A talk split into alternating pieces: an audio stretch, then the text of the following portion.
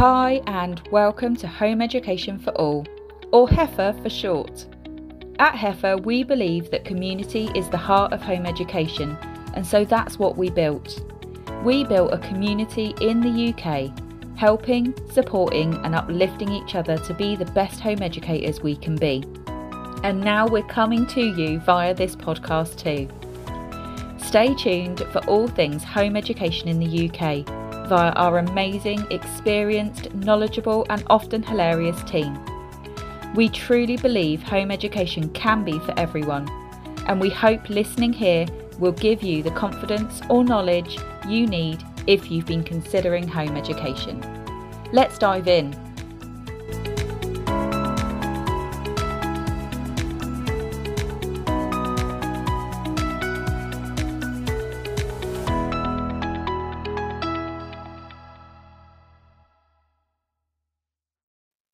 Hello and welcome back to Home Ed for All, HEFA for short. So this week on the HEFA podcast, we are continuing with our Home Ed 101, and this week we are talking all about finding your groove. So in this series of podcasts, we are going through the guides in our Facebook group. We're not going through every single one of them, but we're going through sort of the ones that stand out the most to me, and just trying to get a more audio version of the guides with easy to follow, easy listening episodes for you. So as I said, this week we are looking at finding your groove. So when it comes to home ed, there is no one way to do it. And that's really important when you first begin home ed, is to recognise that, number one, it's not school. And number two, it will take you some time to find your feet, to work out what kind of way in which your child learns best, what is it that interests them and motivates them, and also, you know, what suits your family and the way that your family works. It is important to note that in England and Wales, the EHE guidelines. So if you haven't heard of the EHE guidelines, we have a podcast episode completely dedicated to the guidelines a few weeks ago. So do go and search that out. But the EHE guidelines are, you know, they help us to understand what's expected of us and what's expected of the local authority. And what's important to note from those when you first start home edding is that you are not obligated to recreate school in any way when you're a home educator. You do not have to follow the national curriculum. You don't have to follow school hours or times or terms. Your home ed doesn't have to happen between 9 and 3, Monday to Friday. It could be, early in the morning and then late in the evening, and you could have something else going on during those hours. It could be that you do home ed every day. It could be that there's no specific kind of learning time that you dedicate to home ed, and instead it's kind of a constant learning experience as well. So you don't have to stick to those school hours, those terms, those days and weeks and things like that. It is important to recognise that education is expected from day one. So when you've got a child in school, education is happening. For the most part, education should be happening on a daily basis. They're attending an educational institute for them to be educated.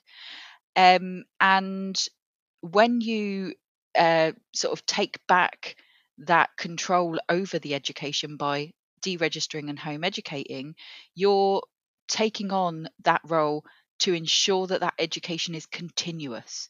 So it's expected that the education is happening from day one, but that doesn't have to look anything like school, is what I'm saying. So there's lots and lots of different styles of education and styles of home education. When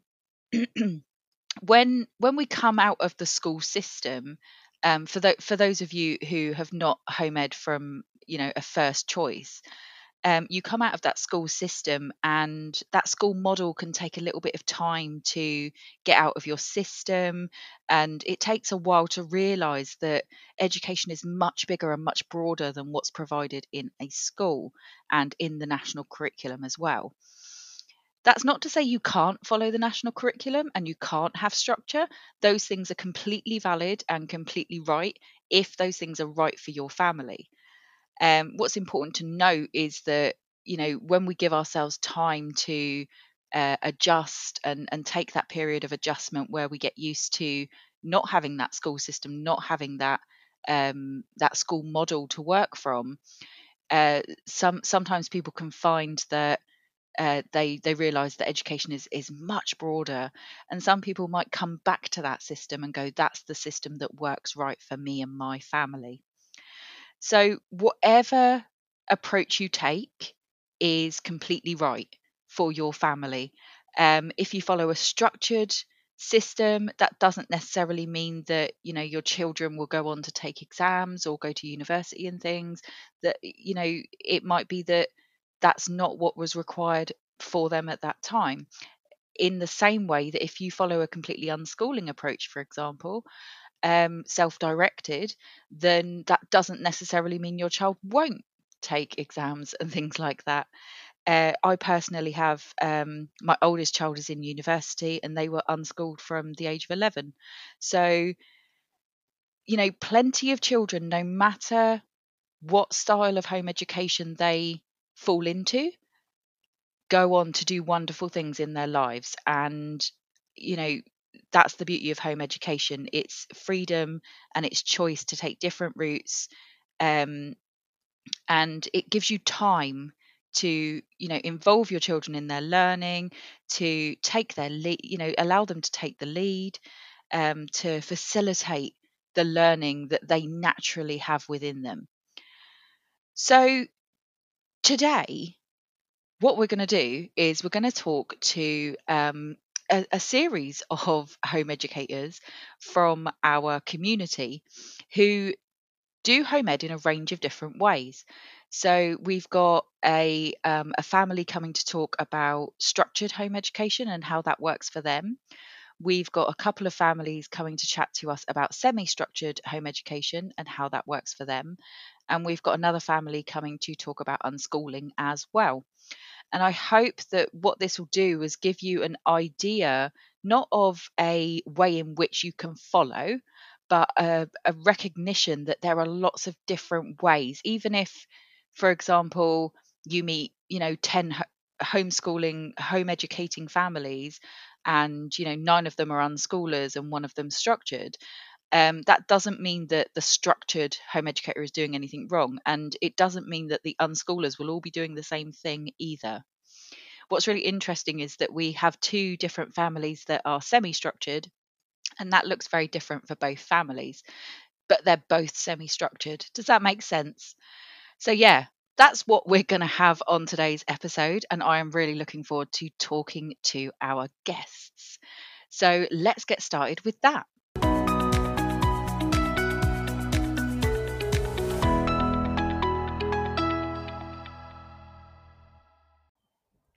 So today on the podcast, I have my first guest, which is the lovely Jessica from England.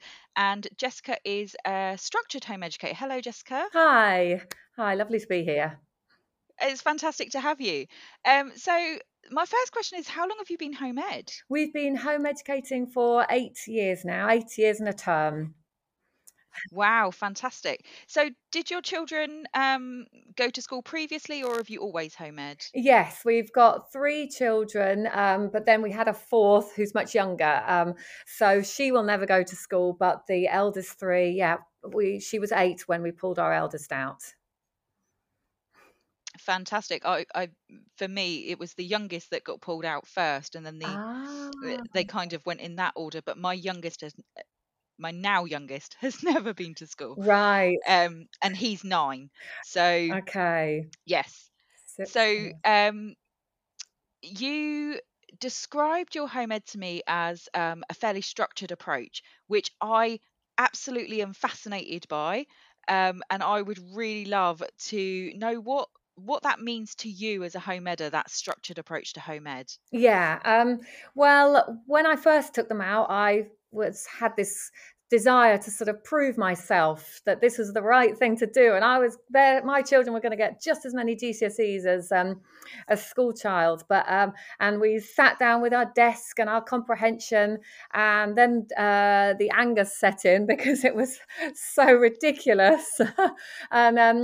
And but I have always felt there needs to be some structure, and even though I sit down.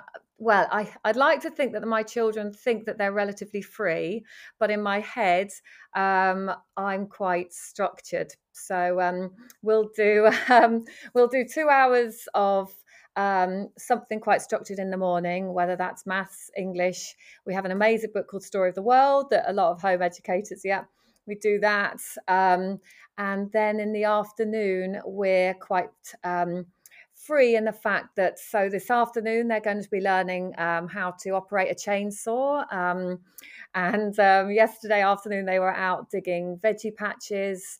They have football, dancing, singing, guitar classes. So I'm not a helicopter mum, because there's also that tendency to always make sure they're busy. So I want them to realise that just being is important as well.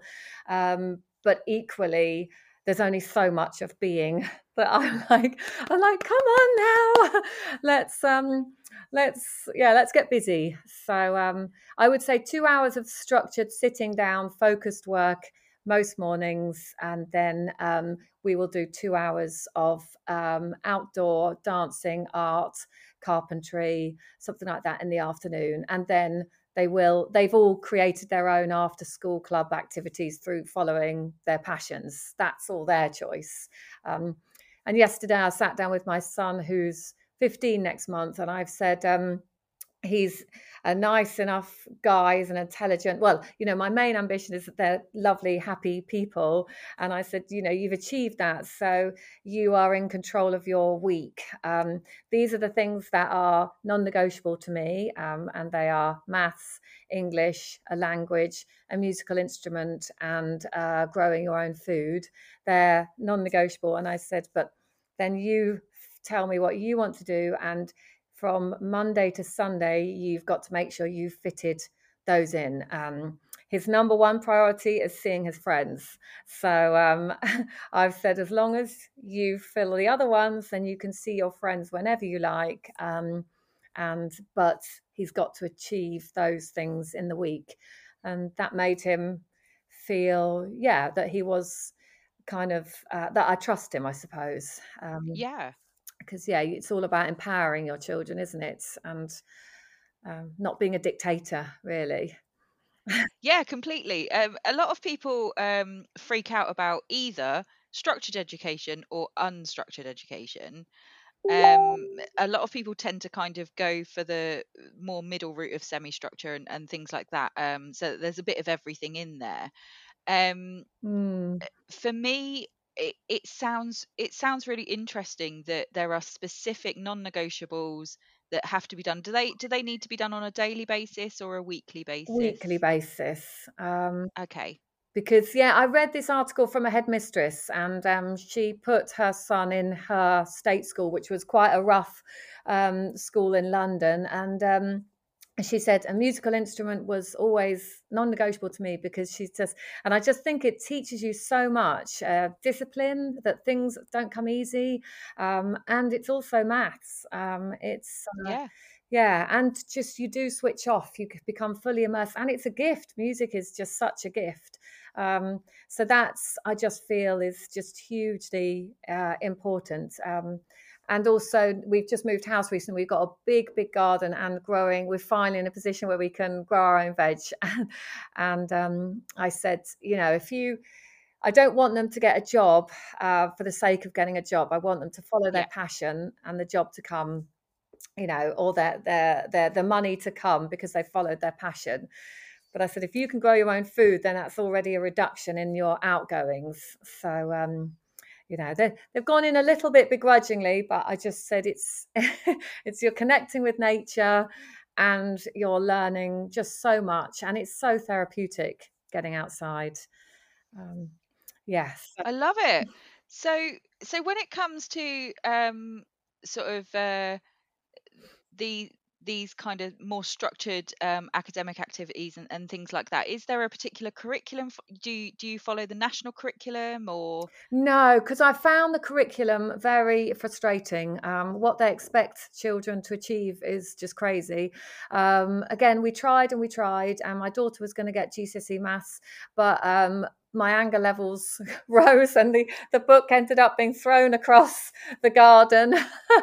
And so we decided to actually ditch all of that. And she got two unconditional places offered for her, two local colleges, and she chose the one that was best for her without any GCSEs. So we don't follow, we did is it CGP books? Yep. Yes. So I found them pretty good, but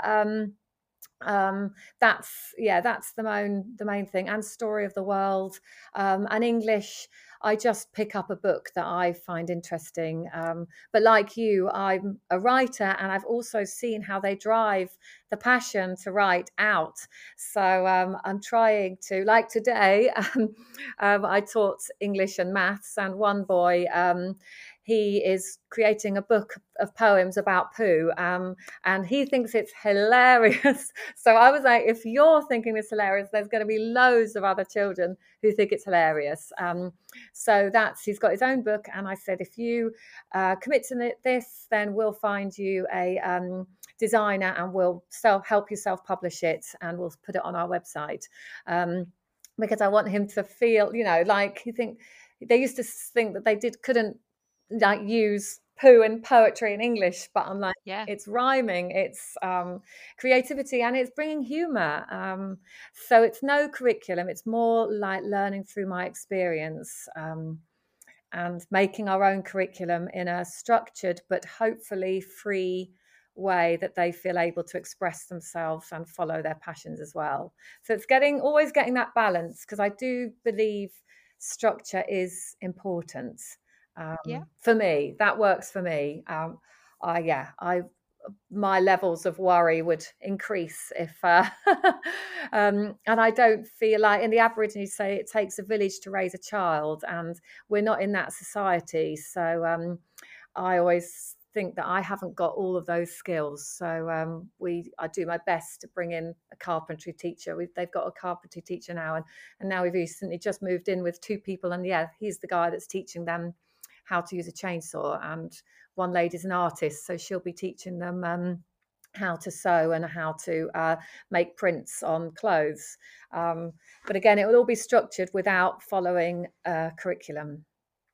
That makes a lot of sense. It is something that I hear quite often, is that even with families that are extremely structured and they're kind of following a kind of school day setup, they quite often, when I speak to them, they'll quite often say, no, we don't follow the national curriculum, we've created our own curriculum, or we're following for example exploring nature with children, or various different pre-made curriculums that just make more sense. Yes. To their child and their view of what's important educationally. Yeah.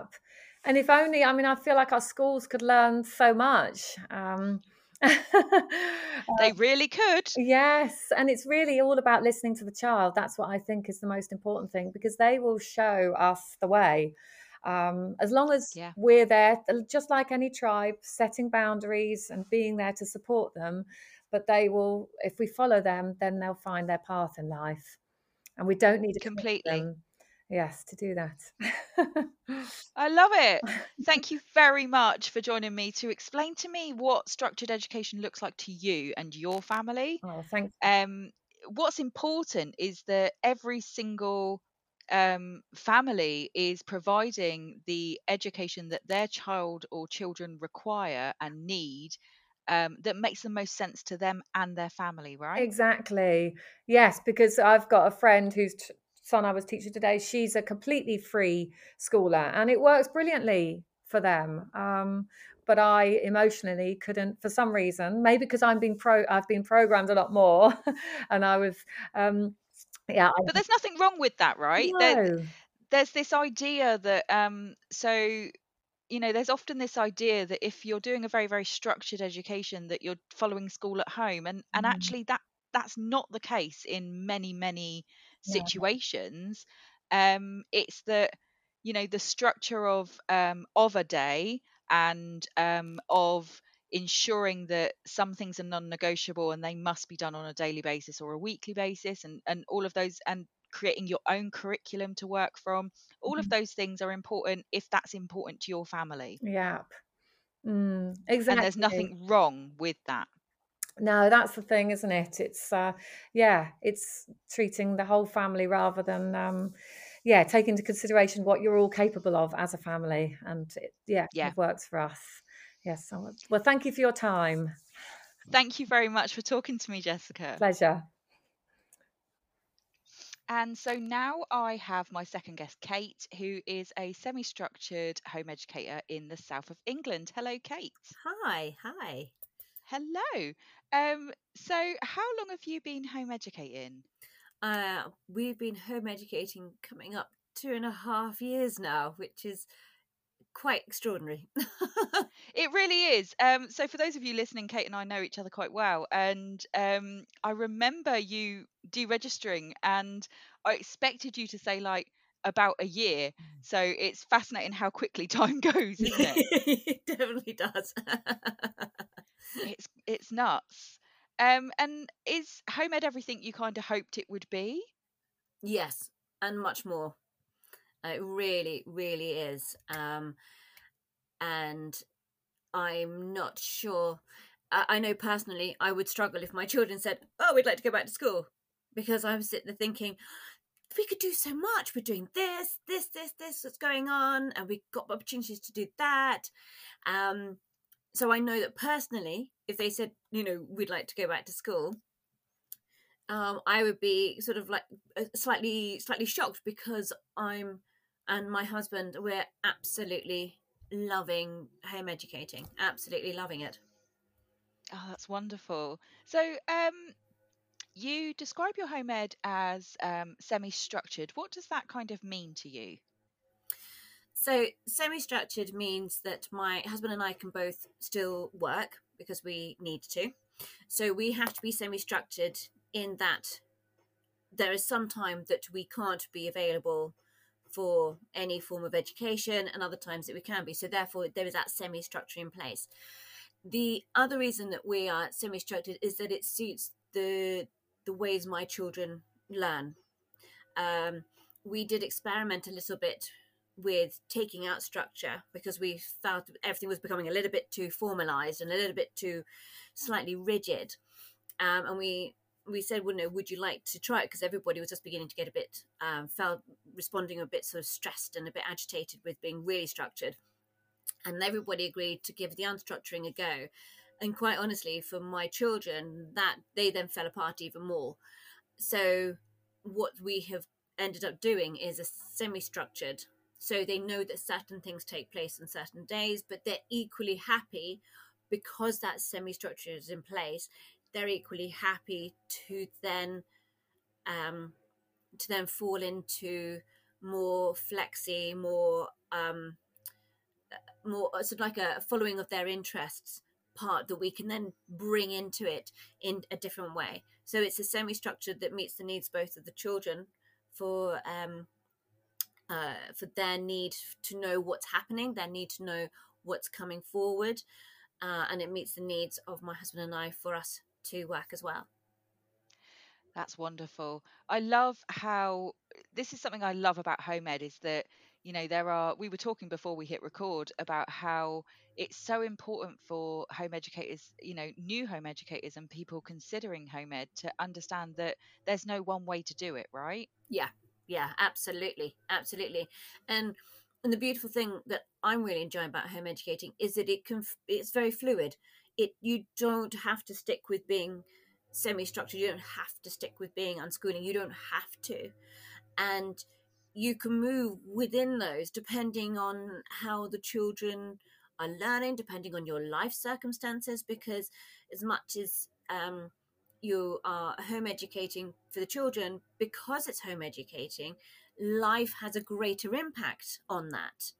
So, and that in itself is part of the education. So you follow, if you follow that fluid, the constancy is the safe space that you're providing for the children. That's the constancy.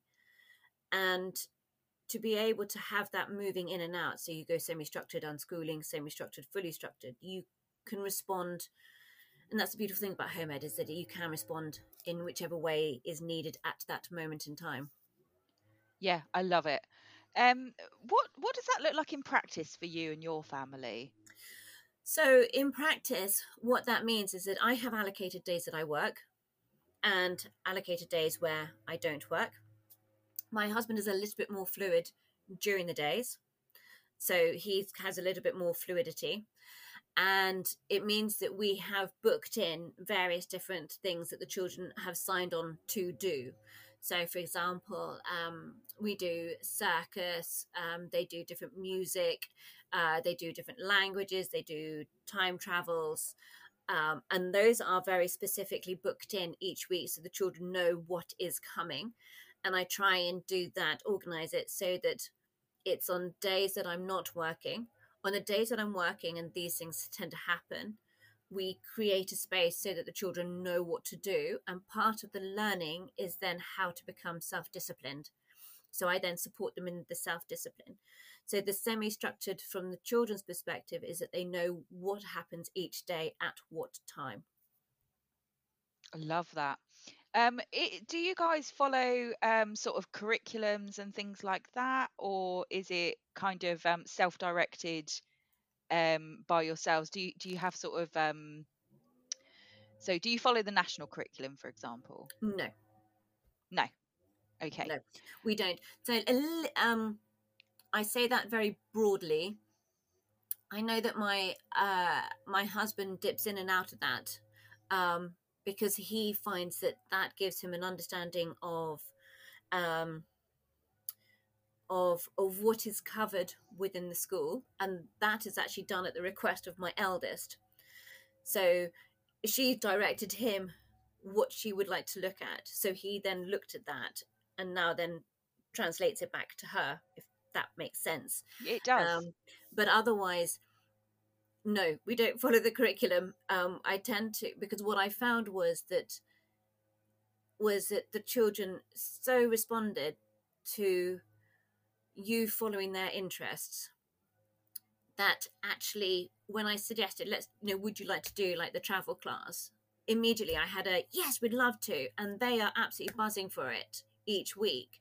And there's no homework, but she offers if you wish to do any research or looking up, and the children are there looking up more stuff every day of their own choice off the back of that. So the learning direction is more following the children than it is necessarily a national curriculum. I do have in the back of my mind, which I have in the back of my mind, right, where do the children want to go? If they wish to be here, how do we get there? So that's how we've always done our schooling approach and our parenting approach is if the children want to get to this point, how do you get there? So it's as opposed to bottom up, we need to get these exams, working up. We've gone, right, if you want to get there, how do you get there? Yeah. And we go at it that way. Fantastic. So you mentioned sort of they do travel class, you said? Mm-hmm. Yep. So are these sort of classes that somebody else provides? Yes. Yep. Okay. That makes sense. So is it group kind of set up? Yes, it's a group set up, and these classes actually are online. Okay. And that really suits my children in their way of learning. It enables them to be in small classes, which again is what they prefer. Yeah. And then one day a week, my youngest two go into a group where they do different things for the whole day. And so they have a whole day away from home and do that sort of activity. So that is also their structure. I love it. The reason I'm asking so many questions is because obviously, as you will know, Kate, I'm an unschooler. So the stuff that you're telling me about is not something I'm familiar with. And if I'm not familiar with it, there will be other families that aren't as well. So it's of interest, and it is interesting to me. I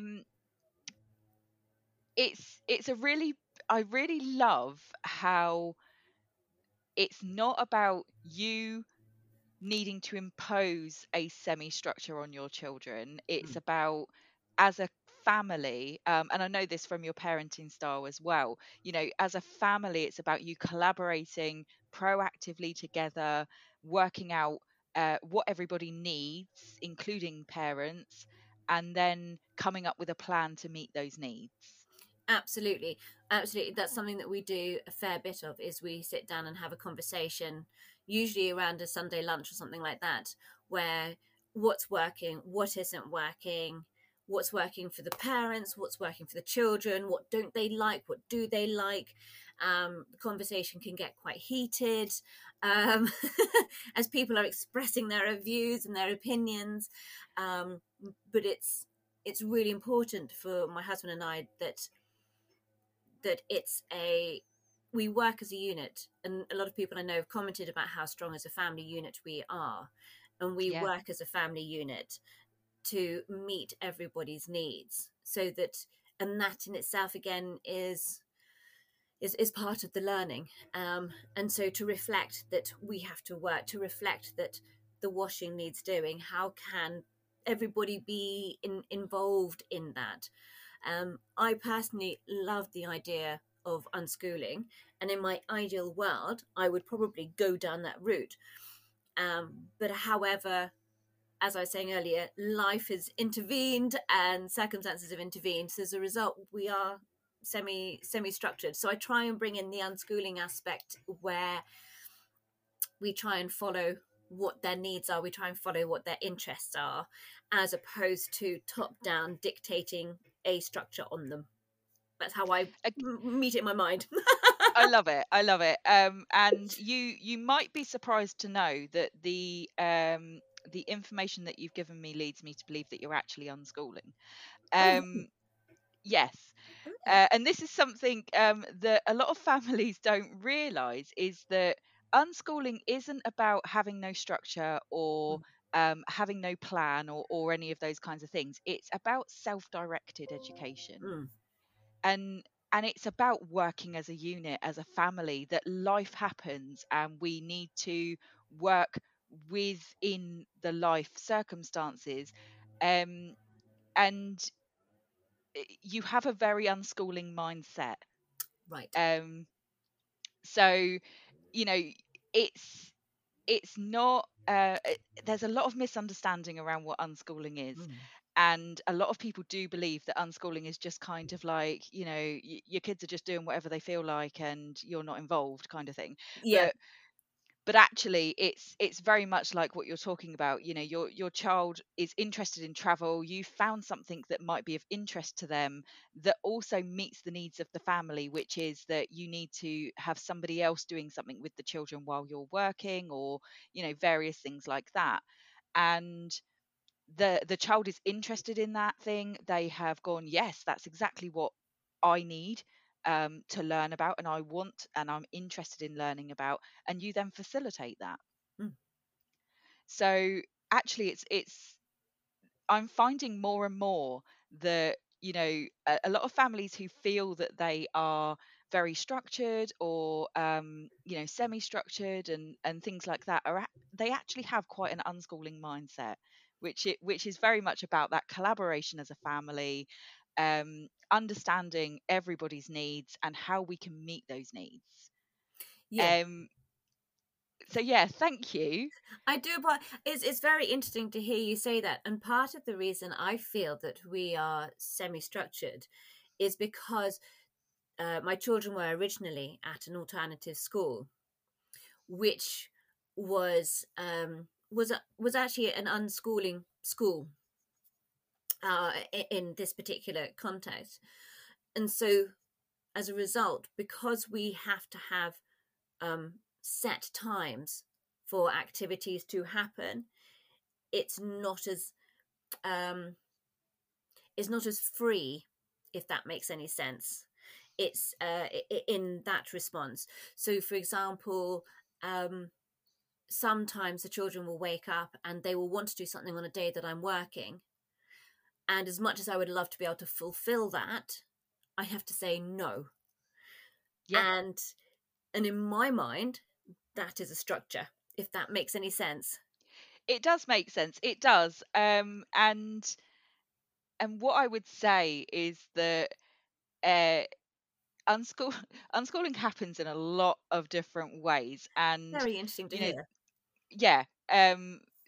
You'll hear us talk more about that with our next guests, because as the sort of podcast has gone on, what I found is that a lot of people have very unschooling mindsets, and you know that need for structure in your life doesn't necessarily mean that you aren't following a non-schooled approach, if that makes sense. It does. And actually, do you know what, that really clarifies for me why people really struggle with our approach. When I say people struggle with our approach, I'm referring to those who are within the schooling system, who we get asked a lot of questions. Why are we doing it? How are we doing it? What on earth for? Aren't you worried? You know, there's a lot of questions that come up, and because, as you have already sort of observed and commented on, you know, our parenting very much is part of the schooling, part of the education, and we are slightly left field for a lot of people around us.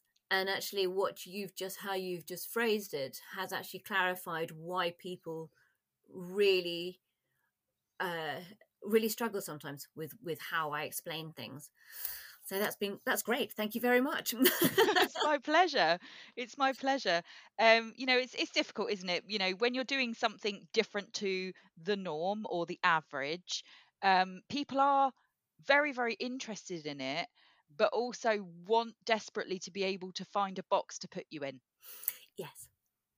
And when they can't find that box to put you in, you know, it feels uncomfortable for people. Yes. So yeah, I'm totally gonna say that you are a semi-structured unschooling mindset family.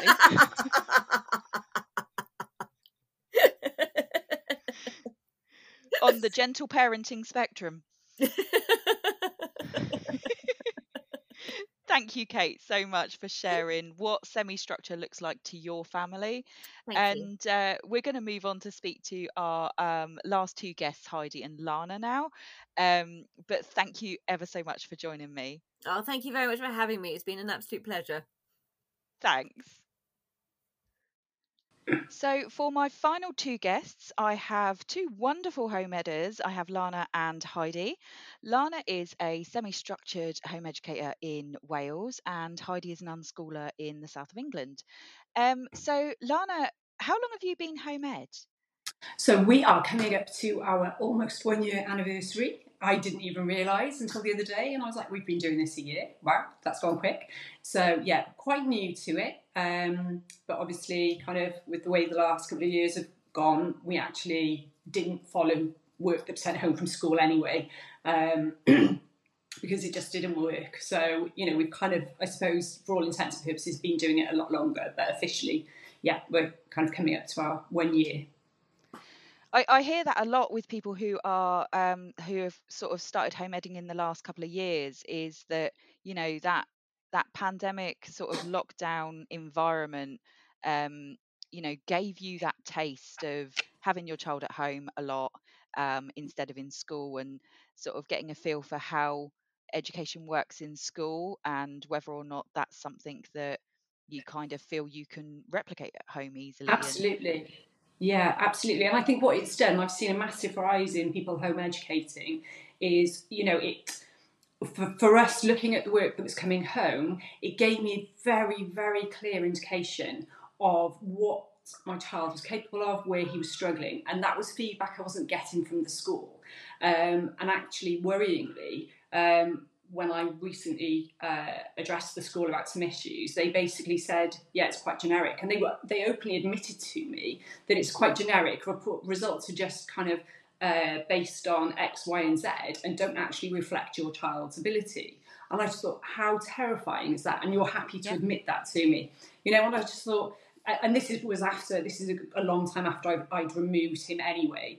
But yeah, it's home ed before he was even born was something that I was contemplating. I think for me, I just lacked that confidence in myself because of health conditions and being neurodiverse myself. It was a massive worry. I thought, can I cope with this? Can I do this? And so I tried the school system, knowing in my gut that it wasn't going to work for him.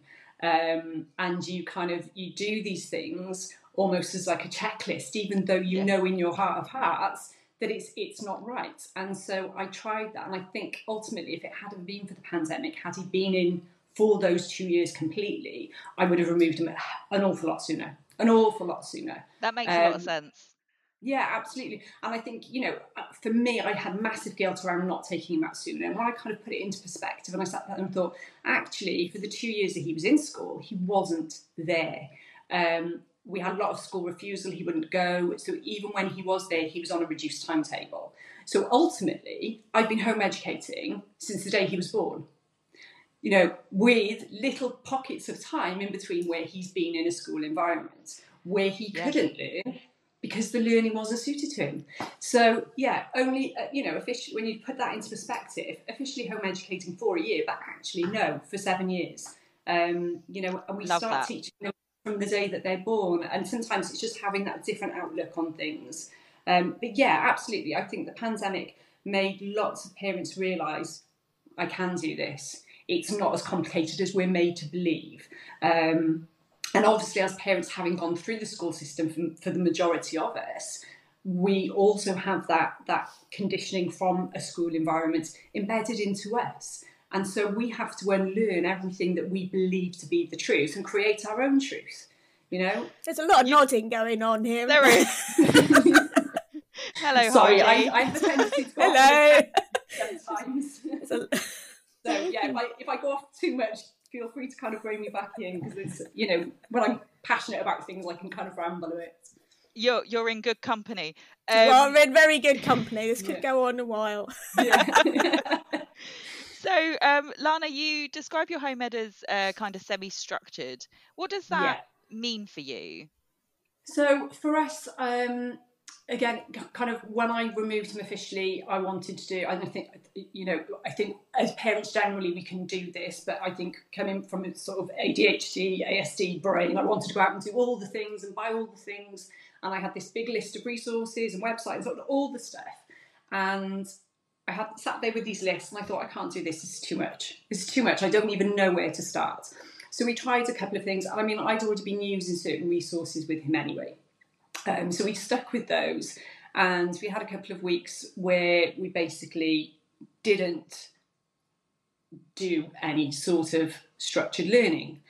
We had to completely come away from that whole scenario, give him time to come down from what he'd been through, a massive school trauma, which greatly impacts their learning ability. And again, it's that unschooling yourself as well. You have to kind of take yourself away from that. And I think, sometimes we don't realise this, that it's just as important for us as well to move away from that.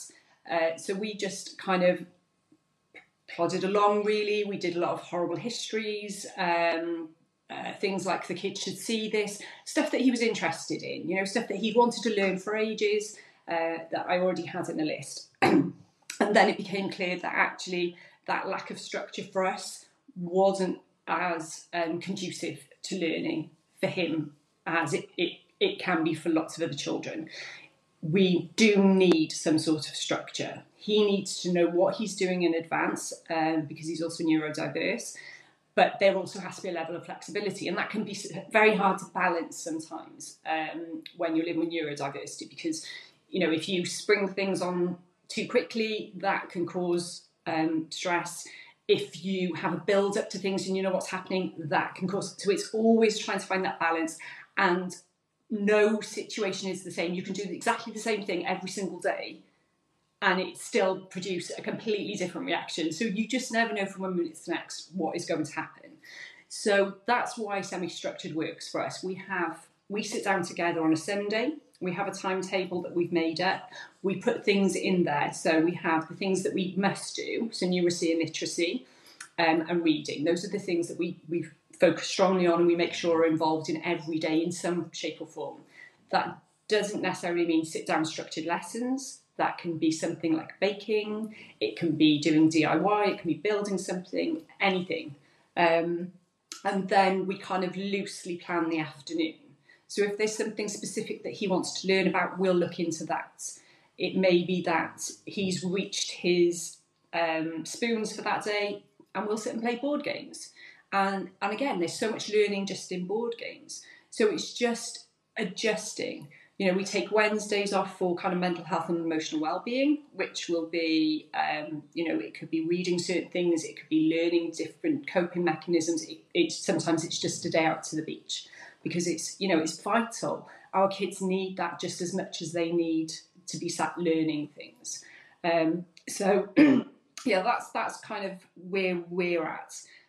You know, he could have a day where he's gotten up and he's really, really struggling. So trying to enforce any sort of structure then and structured learning is just never going to work. He has to be in the right place for him, and he has to want to do it, because learning, you know, and even as adults, and I think we forget sometimes, it's very easy to forget that children are just little versions of us. You know, they feel the same things. They just can't always articulate it in the same way. So I always kind of think, well, how would I feel in that situation, or what would I do? And I know that if my mind isn't on something, my PDA will kick in, and I know I absolutely have to do this, but I am not doing it. So trying to force that, especially with our children, it's just going to create a negative impact on them. It's going to kind of make them draw back from what we're trying to achieve with them. So again, you know, it's not conducive to their learning when we hit that point. So we just scrap everything. We scrap everything, we take it off the table, and I go, if you're struggling with that today, then we don't do it. We find something else, we do something else. And I think that's really important, that we don't push them and put that pressure on, because then that's kind of imitating that school environment where they have to do these things and they have no choice. And we have to move away from that if we're going to facilitate their learning in a productive, positive way for them. I absolutely love your take on semi-structure. I love it. It's very unschooling, I'm not going to lie. You're sat between two unschoolers currently, yeah. And we're both nodding along. Sorry, I was muted. That's very unschooling. I'm sat here thinking, are you sure you're not unschooling? Do you know what? The semi-structure label, it helps me feel better. It's like needing that structure. So it's kind of, you know, it is between the two, and it's very kind of...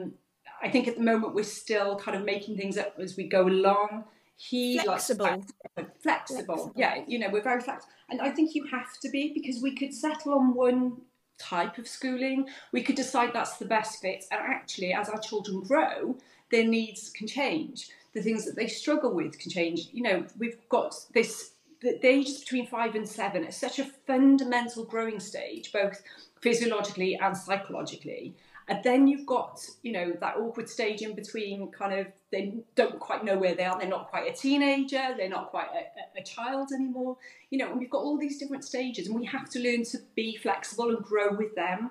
And I think if we're very rigid in our approach, very rigid in our styles or our structures, then we're going to lose them along the way. And so you've got to have that level of flexibility and kind of move with them where they're at. Yeah. But, you know, that's just my kind of view on things. It's a beautiful view to have. Absolutely love it. I'm going to bring Heidi in. Hi. Hello, Heidi. Hi. How long have you been home edding? So my children have never been to school, and my eldest is 15 and a half. So Either you can look at that and say 15 and a half years, or if you want to count from compulsory school age, it's about 11 years or something. Yeah. So I've got 4 children and none of them have ever been to school, and we've always unschooled. So we've never done school at home, which was heavily influenced by my background in primary school teaching.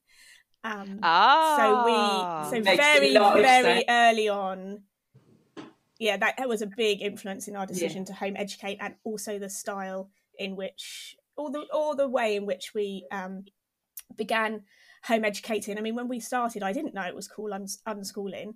I just knew I didn't want to do school at home. I knew my kids were happy doing what they were doing, and we were just going to carry on doing that. And then in time, I met other home educators and became familiar with the term unschooling, and it was a really good fit for us. So yeah. I think the term unschooling can be really misunderstood. Very much so. Even amongst unschoolers. Very much so. Very much so. But what I want to concentrate on today, I'd love to have you on for an entire just me and Heidi episode. Let's do that. But what does unschooling mean to you? Well, in the beginning, it was very much about my children just being allowed to be children and to continue doing what they were doing. So, you know, when they're younger, that looks like play. They just wanted to play all the time. We went out and met other families and played in the woods, and they climbed trees and they collected sticks and they stripped off all their clothes and rolled around in muddy puddles. And, you know, my youngest is 8, so she's still very much in that play phase, because that's something that's very different. If your children go to school, they lose that play phase quite quickly once they get into school. But as an 8-year-old, she's still very much in the play phase. So her particular favourite thing is Barbies. She loves Barbies, cuddly toys. She likes playing in the bath, so she'll have baths most days, sometimes several times a day, because she loves water play. They just like doing things that kids like to do, and we do those things all the time instead of redirecting them into something that we think looks educational, and trust that they will grow and learn and develop in their own time as and when they're ready. So, as I said, I've got older ones, so that now looks very, very different for my older two. It looks different to when they were younger, but it also looks very different to their schooled peers as well.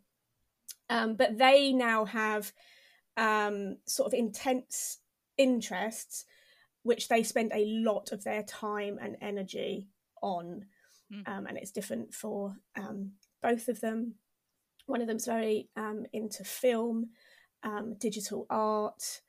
He really likes problem solving and strategy games, and he likes manga. And then my 14-year-old, he is a big gamer, so he spends a lot of time gaming. But he likes things like Pokemon, Magic the Gathering, anything where he can acquire a list of things that he can store in his head. So if you want to talk about being neurodivergent, we're a very, very, very, I don't know if you could be a very, very neurodivergent family, but we are a very neurodiverse family. We have a lot going on in that area. And unschooling for us means that's a really good fit for my number one thing. So obviously when we chose to start home educating, I didn't know that we were a neurodiverse family. My children were very young. And now I look at it and think it's the best thing we could have done for them. They have been fully embraced and accepted for who they are, and haven't spent time in a place that has repeatedly told them that they're behind or they're wrong or they need to be doing things that are actually very, very difficult for them. In maybe, you know, looking at the teacher or sitting still and having their hands still, and, you know, all that sort of stuff. Has been removed, and I look back now and think, wow, I feel so fortunate that we made that decision when we did. Yeah, I know for me, I've got 4 children as well, And all of them have been home ed at different points. But the youngest, who is now 9, he's always been home ed. So because of when I took the other children out of school, we decided that he didn't need to go to preschool, nursery, or school, and decided that at some point he might ask about school and things, which he has. But a few days ago, he did say to me, "I'm so glad that that you've always fully explained what school looks like to me, the good and the bad, because actually I don't think I ever want to go to somewhere like that." And I was like, okay, cool. When he walks past schools and it's playtime, sometimes he gets that kind of like, oh, it would be really nice to play in the playground and things like that with other children. And I remind him, that he goes and does that most days, but there isn't a time limit on it. But yeah, it is fascinating being able to see, from my perspective, being able to see the difference in his learning style as an unschooler and the difference in my 14-year-old, because he left school when he was 6, so he had 2 years in school, and he was in preschool previous to that as well. So what's really fascinating for me, and something you mentioned, Heidi, is play. At 9 years old, he is commonly found in the bath, very similar to your 8-year-old. He loves water, but also he's got these little army soldiers that go everywhere with him, and he will kind of find spaces in the house to create scenarios. So he'll take his soldiers and he'll get up on a chair and up to the shelves, and he'll be playing this entire scenario of they're on a cliff and someone's going to fall off, and all of these kinds of wonderful imaginative play that my other children lost really early, and they're all neurodivergent. So it's not, some people would say, oh, well, that person's autistic and that person isn't, and things like that play a factor. But I think the biggest factor for children and play, which is how they learn best, is that there isn't enough opportunity for it in the school environment. No, it loses its value as well in the school environment, because children are repeatedly told this is what learning is. So this lesson is learning, and this worksheet is learning, and this activity is learning, because I am the teacher and I've told you this is what learning is. Playtime, that's different. That's just a fancy, break. That's just like a hobby, and it holds no value. So then when children do come to a point where they go, I'm going to choose what I do, they lean into, actually, adults have told me that this is really important. I'm going to do this, and carry maybe unknown to them, this isn't literally a thought pattern they go through, but they know that play is frivolous and not really worth much. And so very quickly, or maybe it takes a few years, but between about 4 and 7, very that period of time, they learn that play isn't how you're supposed to. It's not valuable, right? It's not valuable, yeah. No, that's a valid point, because I used to we live literally right by the school. Very lucky that we live in quite a rural area, but it's kind of at the end of the street. So when they're out playing, especially in the summer when my little boy's kind of out in the garden, we can hear them on their playtime. And for him, he always says, I don't like hearing them, because it just reminds me of how I didn't like the playgrounds.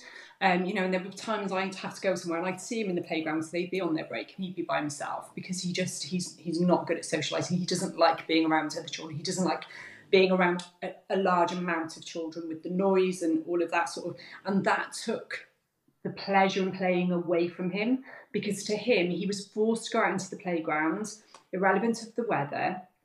He really struggles when it's windy because of the noise, and it hurts his ears and things like that.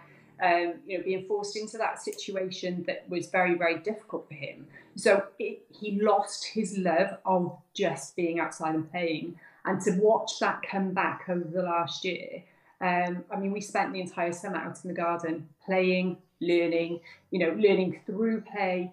And he just loved being out there. And now he just can't wait for the weather to warm up a bit. We can have our little fire out there and his music on. And, you know, we'd spend summer nights out there. And, I could let him stay up later and we'd sit chatting because we don't have to worry about getting them up. And, you know, just to see that joy of being outside come back, because it's just, you know, for that very small period. And I mean, if I look at it collectively over the 2 years that he went, he probably wasn't even in school for a sum total of 3 months, literally. So when you put that into perspective, in a 3 month period, what that did to his love of playing, his ability to play and enjoy it, his enjoyment of certain things, it's really heartbreaking to see. But to know that we have the power to give that back to them, to give them a safe space, to allow them to be themselves and, you know, embrace everything that being a child is, because they should be allowed to be children for as long as they possibly can. You know, we're a long time grown up and, you know, being a grown up is quite hard. So, you know, if we can give them that opportunity to just play, enjoy life, learn through play, that's worth everything, really. Yeah, it really is. Heidi, what does unschooling look like for you in practice? That's a good question. Everyone always wants to know that. I know, right? Right, yeah. And the thing is, I will talk to you about what my what our life looks like at the moment. But I'm going to start by saying because it's unschooling, it looks different for every family, because it enables you to make those choices which suit your children and your family. So I'll tell you what our lives look like at the moment. So I'll just run through what we're going to do today, actually. My older two, so my teens, they're 14 and 15, have a teen meet in a local community cafe, and they take board games and they meet fortnightly there. So they will do that, and it's really close to the library. So at the same time, I'll drop them off so that they can do that and have some independent time with their friends and their peers, and I'll take my younger two to the library for a couple of hours, and we'll do whatever the library has to offer. We'll read books. They'll choose ones they want to bring home. They quite often do our library has like colouring or work, like little crosswords and that sort of thing. So we'll hang out there together, and then we'll come home. So that's sort of our event for the day, and I, because of how our family is, I don't plan more than one thing a day. That's it. Two of my children in particular will come home and sort of crash. That will be the end of maybe for a couple of hours before they sort of re-emerge and they're ready to do something else. So then at home today, my younger two really like art, so they've got quite a few arty bits around that they're working on. My 11-year-old's got a 500-piece jigsaw she's working on that's out on the bedroom floor that she dips in and out of. We're quite into diamond art at the moment, so we spend some time sitting doing that. And they are on a marathon watching, I think it's Henry Danger at the moment is their go-to thing, so they'll probably watch 5, 6, 7, 8 episodes of that. And my older two will come home and then they'll connect with friends online, normally ironically the same friends that they've met in the afternoon. They just come home and then reconnect online, and they have a schedule with their little friendship group of what games they play every day. It's really lovely. I can't remember what today holds, but like each day. So I do know that Monday they play Among Us. That's their Among Us day. And then they play Raft together one day. They play Team Fortress 2 together. Anyway, they've got a game a day that they currently have planned together, and that's what they do. So that's our day. I'll make dinner. Sometimes the children help make dinner. Sometimes I make dinner on solo. We've got other run of the mill things that we do, like, feed the animals. We've got quite a few animals, so walk the dog, feed the animals. Just normal stuff. It's just this household is it, right? Stuff. It's just like life stuff that we do. It can be really hard. It can be really hard to describe your unschooling in practice because for us, our unschooling style is just living life and knowing that education and learning and growth is impossible to avoid as a human being. Yeah, absolutely. So it's funny you mentioned about the kids seeing each other in person and then gaming later on that day. That happens with ours as well. They'll go to Geek Retreat and then come home and they're straight on a call with the same people in Geek Retreat or at the park. And it's really beautiful that they're kind of interacting in various different ways and forms with their friends. But what I love about that is that it's self-imposed structure. It's self-directed structure that they're creating for themselves, because that's what works best for them. It's wonderful to hear about, you know, all of the different ways in which home education can happen. And for those of you listening, across this podcast, obviously this episode, we've had 4 different members talk to us about how home education looks for them. That doesn't mean that those are the 4 categories that you should follow. There are as many ways to home educate your child as there are home educated children. I hope that those of you listening have had a nice little kind of insight into how it works for different families. But that doesn't mean that it needs to be something you pick.